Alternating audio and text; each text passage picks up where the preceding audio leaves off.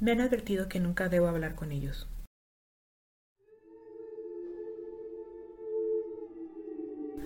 Dicen que tienen garras en vez de dedos, que sus bocas están llenas de dientes filosos que nos comerían si pudieran. Por eso, siempre debo mantenerme alejada y nunca debo hablar con ellos.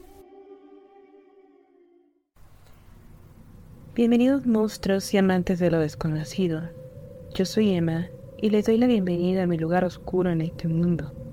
Espero que estas grabaciones hayan llegado lejos de donde estoy y ahora me encuentre con más acompañantes en este camino de lo paranormal.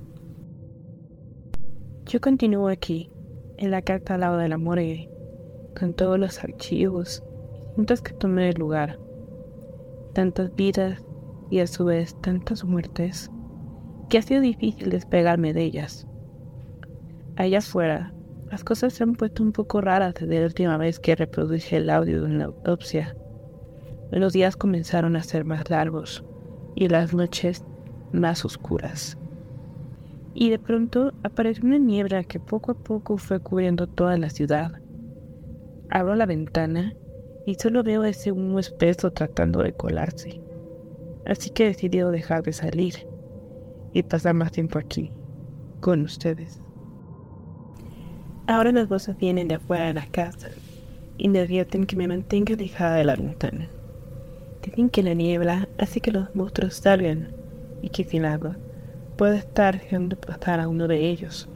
Entonces podría traer malas consecuencias. También, la otra noche, desperté de un sueño para escuchar una voz advirtiéndome del closet. La voz gritaba y me sentía casi a un lado de mí diciendo que debía mantenerlo cerrado, porque de ahí algunas veces se pueden colar las historias que tienen que permanecer ocultas.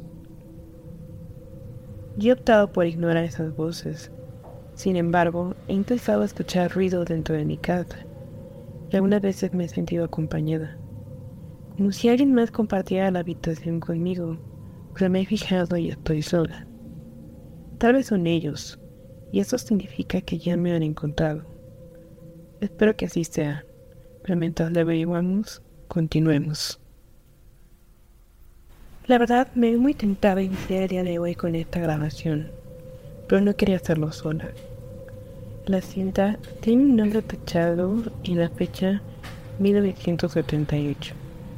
Las fotos de la autopsia muestran un hombre joven, pero tiene un aspecto casi deforme. Parecía que los huesos en su cuerpo están rotos y su boca tan abierta que la mandíbula se había dislocado. Busqué por todos lados su nombre, una pista de quién es él, pero no hay nada. Todos los registros donde se veía su nombre están tachados. Es como si lo hubieran intentado borrar, pero aún así, aquí está. Sus fotos están en mis manos y de alguna forma siento su dolor. Me pregunto, ¿dónde estará él ahora?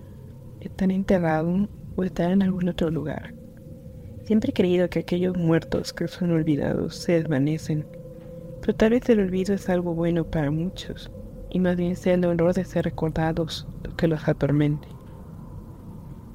Creo que solo hay una forma de saber quién es él, y es escuchar la grabación. Tal vez si lo busco entre sus palabras sepa cómo encontrarlo. Vamos a iniciar. ¿Están listos? Creo que es el momento adecuado para escucharla, junto con quien sea que me acompañe desde las sombras de esta habitación. 1.45 am. Me encuentro en el anfiteatro de la morgue, con un cadáver que recién llegó. Ya todos se han ido, pero yo no quería irme hasta terminar. No podría dejarlo en las condiciones en las que lo entregaron. Tocaron la puerta, Allá afuera llueve tanto que casi no escucho los golpes. Salí y solo pude ver el coche negro alejándose tras abandonar el cadáver en nuestra puerta. Lo cargué y lo traje dentro. Su cabello está mojado y escurría por todo el lugar. Cuando lo puse en la plancha, vi que su boca estaba abierta, como si hubiera muerto gritando. No sé quién lo dejó aquí, pero estoy seguro de que quien fuera Quería darle un cierre a su historia y sabía que aquí los muertos pueden hablar. 2.31 am. Terminé de limpiar el cuerpo. Es un chico muy joven. Su cuerpo tiene algunas cicatrices que parecen formar palabras en su piel, pero no estoy muy seguro. Logré acomodar su mandíbula y cerrar su boca. Sus manos ya no están en forma de garra. Es como si su cuerpo se hubiera soltado en cuanto lo acomodé en la plancha. La causa de muerte parece haber sido un paro cardíaco. No hay muestra de otro tipo de lesión. Sin embargo, tendré que proceder con la autopsia para poder estar seguros. Voy a conectar esta sonda debajo de tu piel para comenzar a extraer la sangre. Este proceso durará un tiempo. Mientras, ¿me podrías contar cómo es que llegaste aquí? No sé bien quién fue quien me trajo aquí. Solo tengo una oración que se repite una y otra vez en mi cabeza. Cada quien elige su propio infierno. ¿Sabes cómo es eso, no? Es decir, que cada una de las acciones que hemos realizado en nuestra vida nos han llevado a un solo lugar, a uno que nosotros mismos decidimos. Así que se podría decir que yo elegí venir aquí. Todo inició con un crujido en la pared. Me acababa de mudar a esa nueva habitación. Todas las paredes eran blancas y lisas. Me parecía un buen lugar para un nuevo inicio, hasta que en la primera noche escuché un crujido. Era como si algo se rompiera detrás de la pared. Me levanté alterado, busqué por todos lados, pero no se veía nada, ninguna grieta.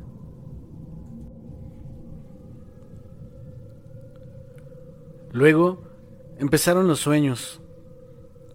Puedo decir con certeza que no descubrí lo que eran las pesadillas hasta que dormí en esa habitación.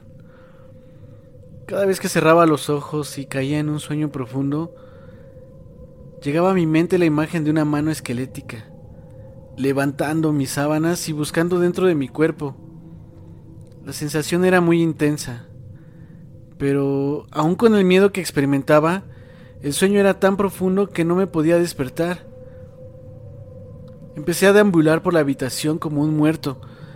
No podía con el cansancio. El dormir me agotaba más, así que ahora pasaba las noches en vela. El lugar se estaba volviendo mi prisión privada. Es curioso. Hasta el día de hoy todavía no entiendo por qué no podía salir de ahí. ¿Por qué no solo me iba de la habitación? Pero de alguna forma estaba obligado a permanecer ahí. Como no podía ir a otro lugar, las cosas ahí dentro empezaron a ser mi propio mundo. Cada libro que había llevado conmigo, mi cama, las sábanas, todo era parte de mí. Pero poco a poco empezó a cambiar. No sé cómo explicarlo, y seguro nunca me creerías, pero las hojas no eran las mismas. Veía las letras y parecían ser distintas, como si contaran otra historia. Pero yo las conocía de memoria. ¿Cómo podían cambiar? Y de nuevo ese crujido en la pared. El tiempo sin dormir comenzaba a afectar. Yo lo entiendo, pero no había explicación para esto, hasta que lo vi. De la pared se abrió una grieta y ahí vi una gota de sangre. Era igual que cualquier otra. Sin embargo, yo sabía a quién pertenecía. Como te dije, cada quien elige su propio infierno, y yo elegí esa habitación, pero no estaba solo. Detrás de las paredes había un recuerdo, ese que podía llevar a la locura. ¿Cuál era ese recuerdo? El recuerdo de haber lastimado a alguien. Yo nunca he tomado una vida, bueno, no con mis propias manos, pero he causado un daño que pudo provocarlo. Solo se necesita una palabra para romper a alguien y yo lo sabía. Ese recuerdo estaba ahí conmigo acechándome. ¿Recuerdas cómo llegaste a esa habitación? No, tampoco.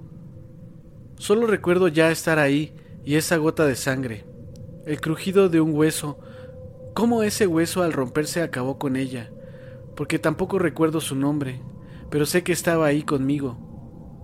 Poco a poco el crujido se expandió por el lugar, llegó hasta mi cama, entró a las sábanas y ese ser hecho de sangre y huesos filosos comenzó a habitar a mi lado. No recuerdo qué pasó después. Supongo que mi cuerpo no resistió más y se apagó. o que cumplí con una condena y finalmente terminó. Pero después de ahí es que llegué acá. 2.50 am. Hemos terminado como la mayor parte de la autopsia. Tras haber abierto su piel, puedo deducir que la mayor parte de sus huesos llegaron rotos aquí, donde finalmente el dolor acabó. Afuera, la lluvia está cesando. Solo falta saber qué hacer con tu cuerpo. ¿Hay alguna creencia que debamos respetar? ¿No sabes que Dios se creó para lastimarnos? Yo solo busco el olvido. 3.16 am. La autopsia terminó y ayudé al cadáver del chico a cubrirse de tierra en el jardín de atrás. Nunca mencionó su nombre. Pidió que no se colocara ninguna cruz y respeté sus deseos. La noche está terminando y espero que con ella también acabe esa culpa que lo ha traído hasta aquí. Me imagino que él y yo nos encontraremos pronto en los pasillos de esta morgue para escuchar alguna nueva historia. Si no es que aquella chica lo jaló nuevamente a las profundidades del infierno. Descubrir el nombre de este cadáver será aún más difícil de lo que imaginaba. Y encontrarlo tal vez requiera dar un paseo por las profundidades del inframundo.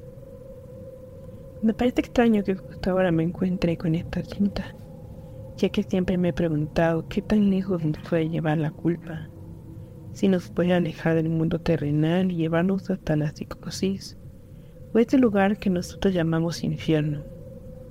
Es difícil saberlo, tal vez cada uno de nosotros experimenta ese lugar de una forma distinta, y para confirmarlo, solo debemos de morir, o esperar que alguien de ellos nos lo cuente.